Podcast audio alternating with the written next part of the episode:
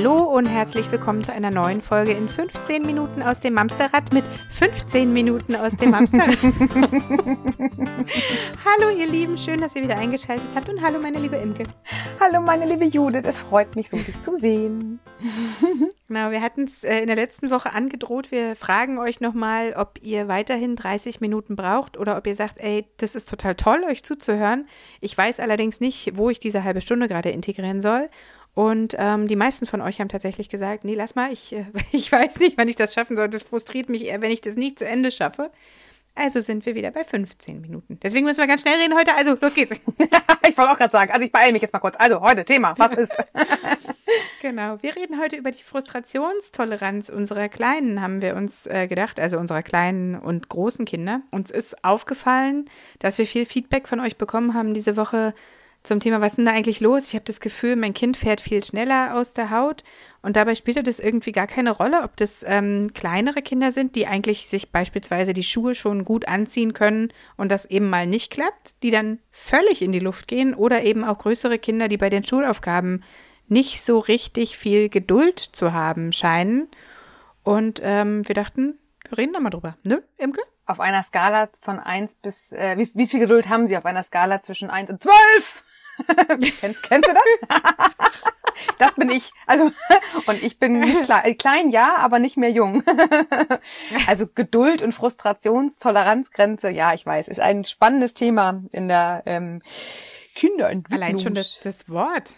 Zeit. Frustrationstoleranzgrenze. Das wäre eins der Worte gewesen, wo man früher viele neue Worte hätte daraus formen können. Ich weiß nicht, ob er das auch in der Schule gespielt hat. Das wäre ein tolles Teekesselchen-Wort gewesen. Auch so, schön. Kinder der 70er, 80er Jahre wissen jetzt, wovon wir sprechen. Frustrationstoleranz ist ja tatsächlich, was, also was heißt Frustration? Das ist erstmal, wie kann ich mit Enttäuschungen umgehen?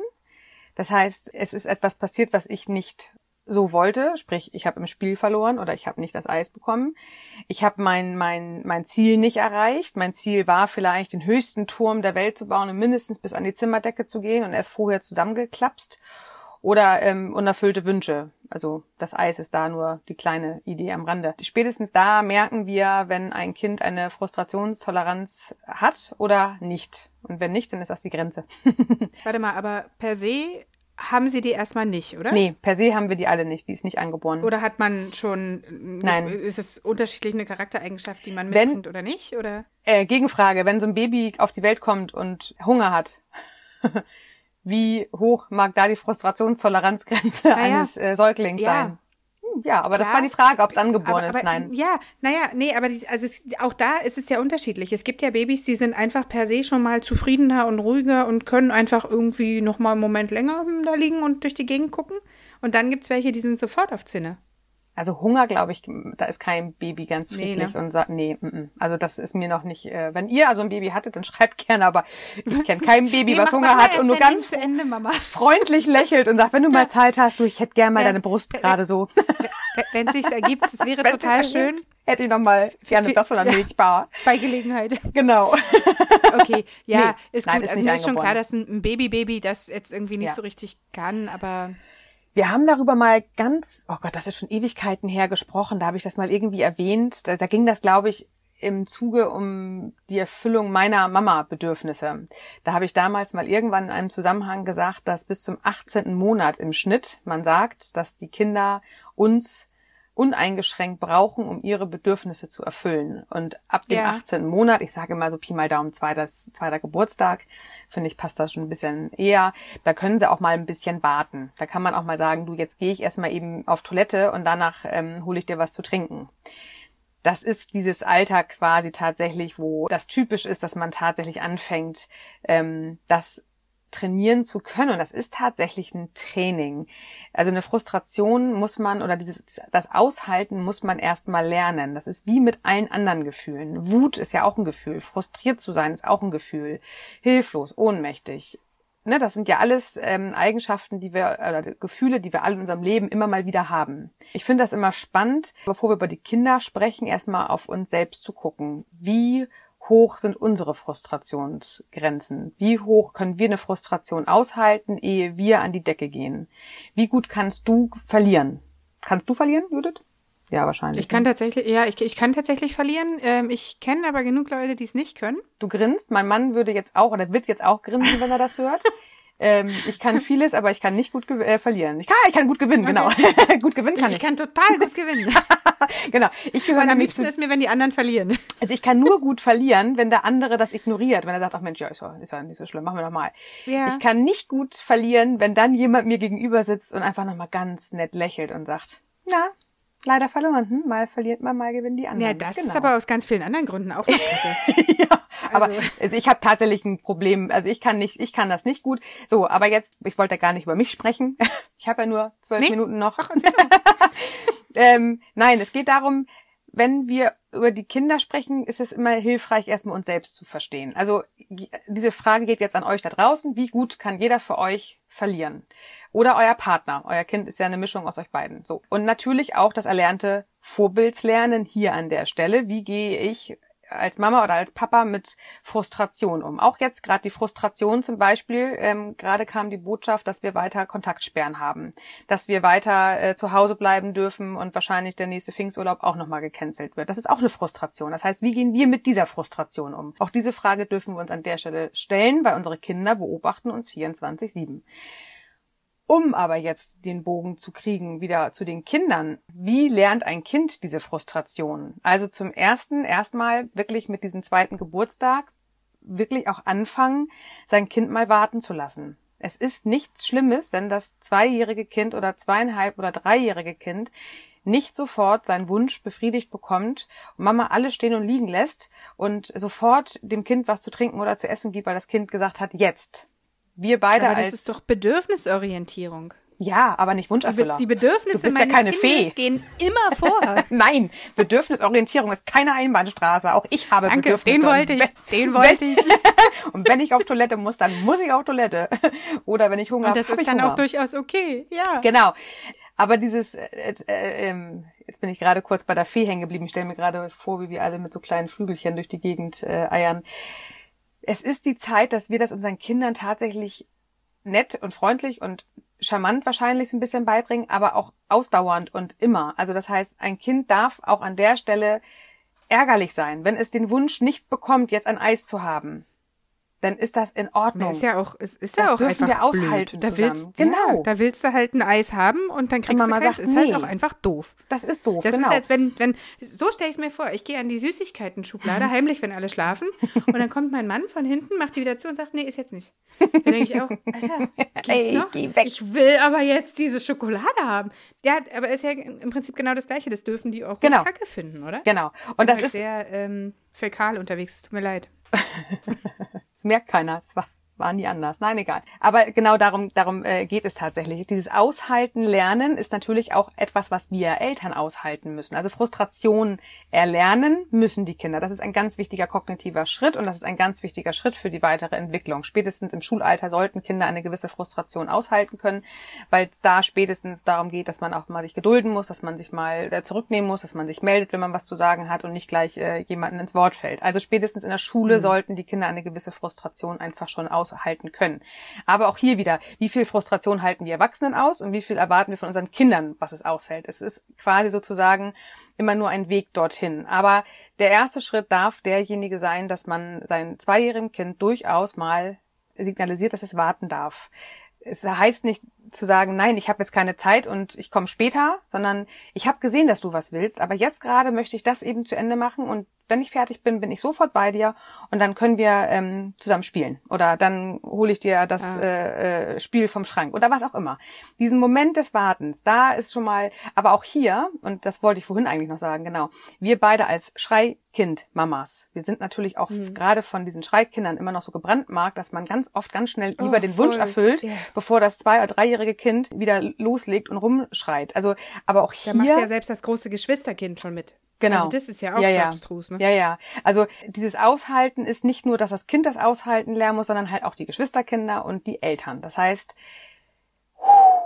durchatmen. Also es Ist geht halt nicht auch darum. eine Kettenreaktion, aber. Ja. Weißt Ja, du, also total. das sorgt ja auch wieder für Frustration bei allen anderen, wenn der kleine Mensch riesenfrustriert ist. Also da Ja. kannst du es ja auch schon sehen. Ja. Wenn du dann dagegen hältst mit, jetzt reiß dich doch mal zusammen, du wirst doch wohl mal ein Eis nicht haben oder was auch immer. Ja, wo soll's denn, ne?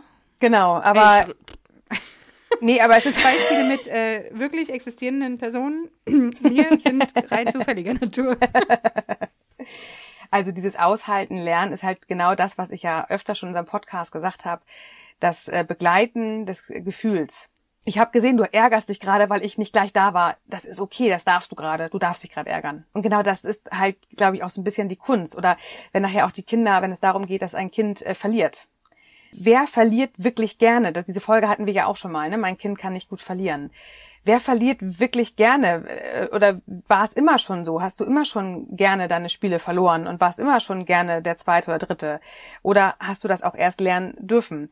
Und schön ist natürlich in Geschwisterkonstellationen, weil da sind nicht die Eltern dabei, die eventuell nochmal so ein Spiel gewinnen lassen können, weil Geschwister sind da ziemlich ähm, unbarmherzig. Also da wollen ja beide tatsächlich äh, gewinnen.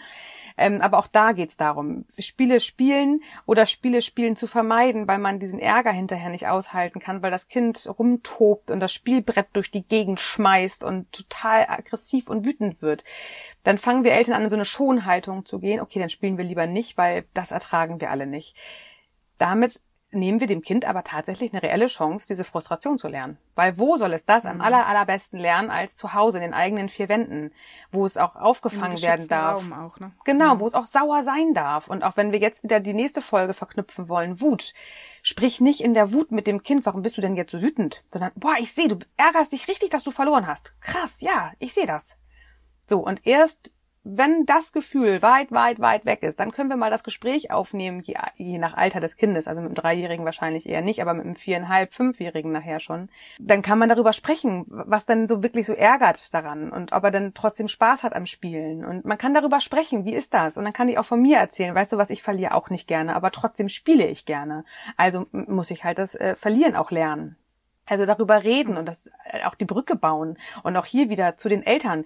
Wie äh, erzählt von euch, das macht euch nahbar, das macht dem Kind oder gibt dem Kind das Gefühl, nicht nicht besonders zu sein, also besonders besonders zu sein, sondern dass es okay ist, dass ich jetzt gerade so fühle. Ich darf mich ärgern. Allein diese Erlaubnis, ich darf mich ärgern, das kennen wir doch selber. Du darfst traurig sein, Mama. Es ist gerade anstrengend. Es ist mega einengend gerade zu Hause. Allein was das mit euch macht, diese Erlaubnis zu bekommen, könnt ihr euch vorstellen, was das mit den Kindern macht, wenn man dem Kind sagt, du darfst dich ärgern. Das ist okay.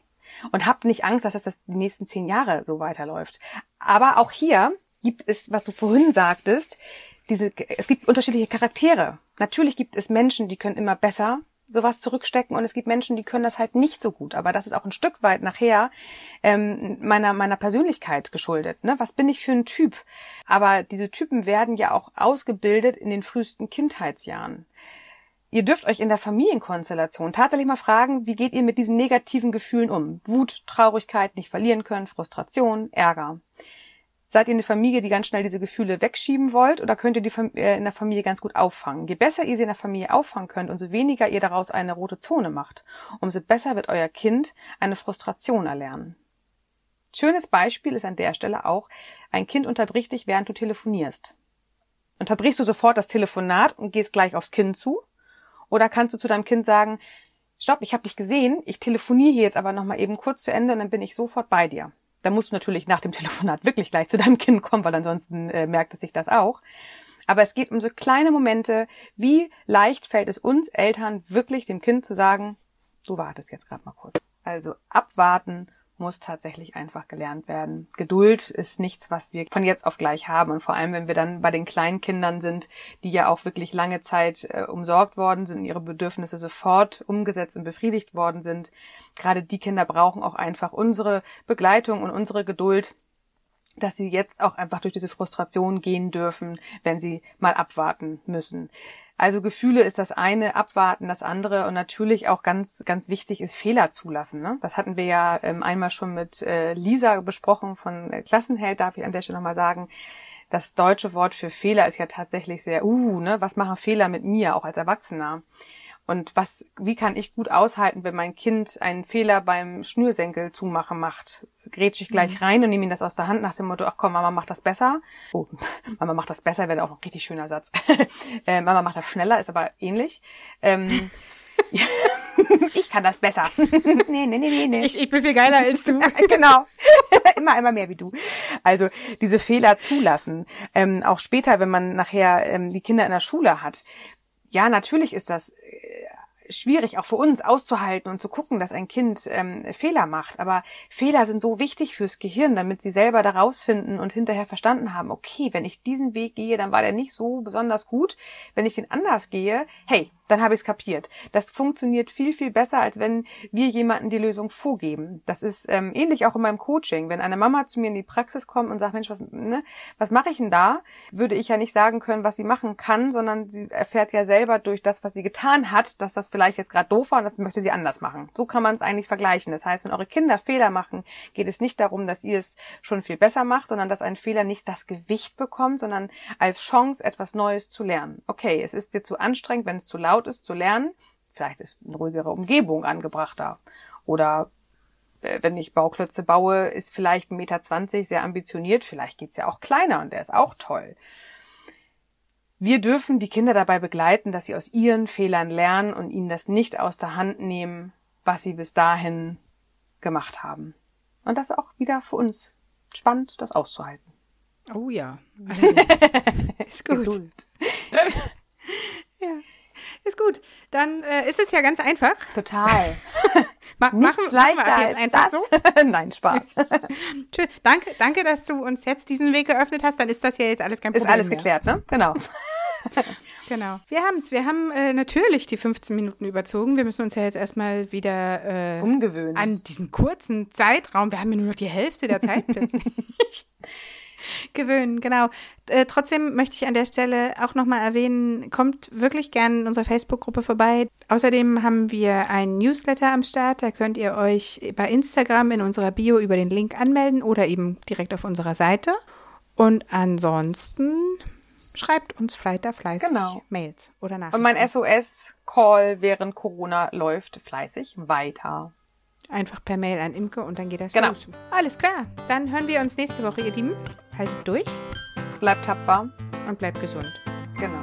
Bis bald. Macht's gut. Tschüss. Tschüss.